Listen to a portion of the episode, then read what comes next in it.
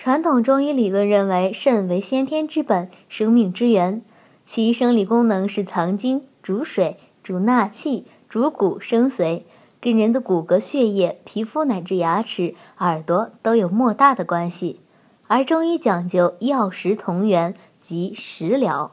下面就给大家介绍十四种补肾壮阳的食物。一呢是韭菜，韭菜可温肾助阳、活血散瘀、理气降逆。别名又称起阳草，既可轻易让它亢奋，又提高耐久力哦，掺酒效果更佳。第二是鲑鱼，含高蛋白质，增加体内的荷尔蒙。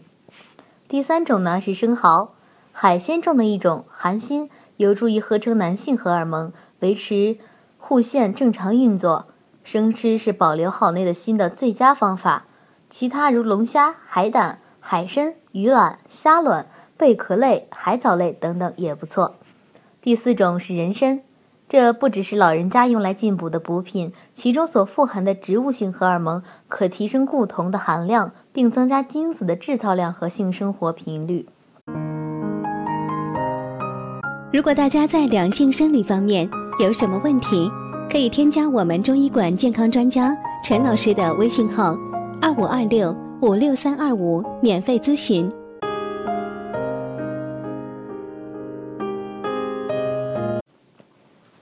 第五呢是巧克力，巧克力中含有一种名为 PEA 的化学物质，有兴奋作用。第六呢是红酒，红酒内含的肉豆蔻是一种温和的致幻剂，肉桂则能增进血液循环，让它放松身心，享受美好的夜晚。第七种呢是当归，当归含有天然的植物性荷尔蒙，可疏解因内分泌失调引起的症状，也有补血的作用。第八种呢是鱼子酱，鱼子酱含有丰富的蛋白质和荷尔蒙，是很有效的催情食物。而它昂贵的令人咂舌的价钱，绝对会让他不好意思说它不管用哦。第九呢是罗勒，古罗马人经经常用罗勒做菜，充当催情药。第十种呢是蘑菇和香蕉，功效不怎么样，但它们的外形性汉式的意味就是很好的催情品了。第十一种呢是鸡蛋。鸡蛋是性爱后恢复元气最好的还原剂。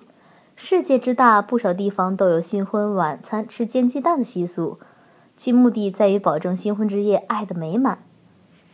第十二种呢是果仁，果仁中含有一种能影响男性激素的神秘物质，对增强性功能有帮助，如小麦、芝麻、葵花籽、核桃仁、杏仁、花生、松子仁等。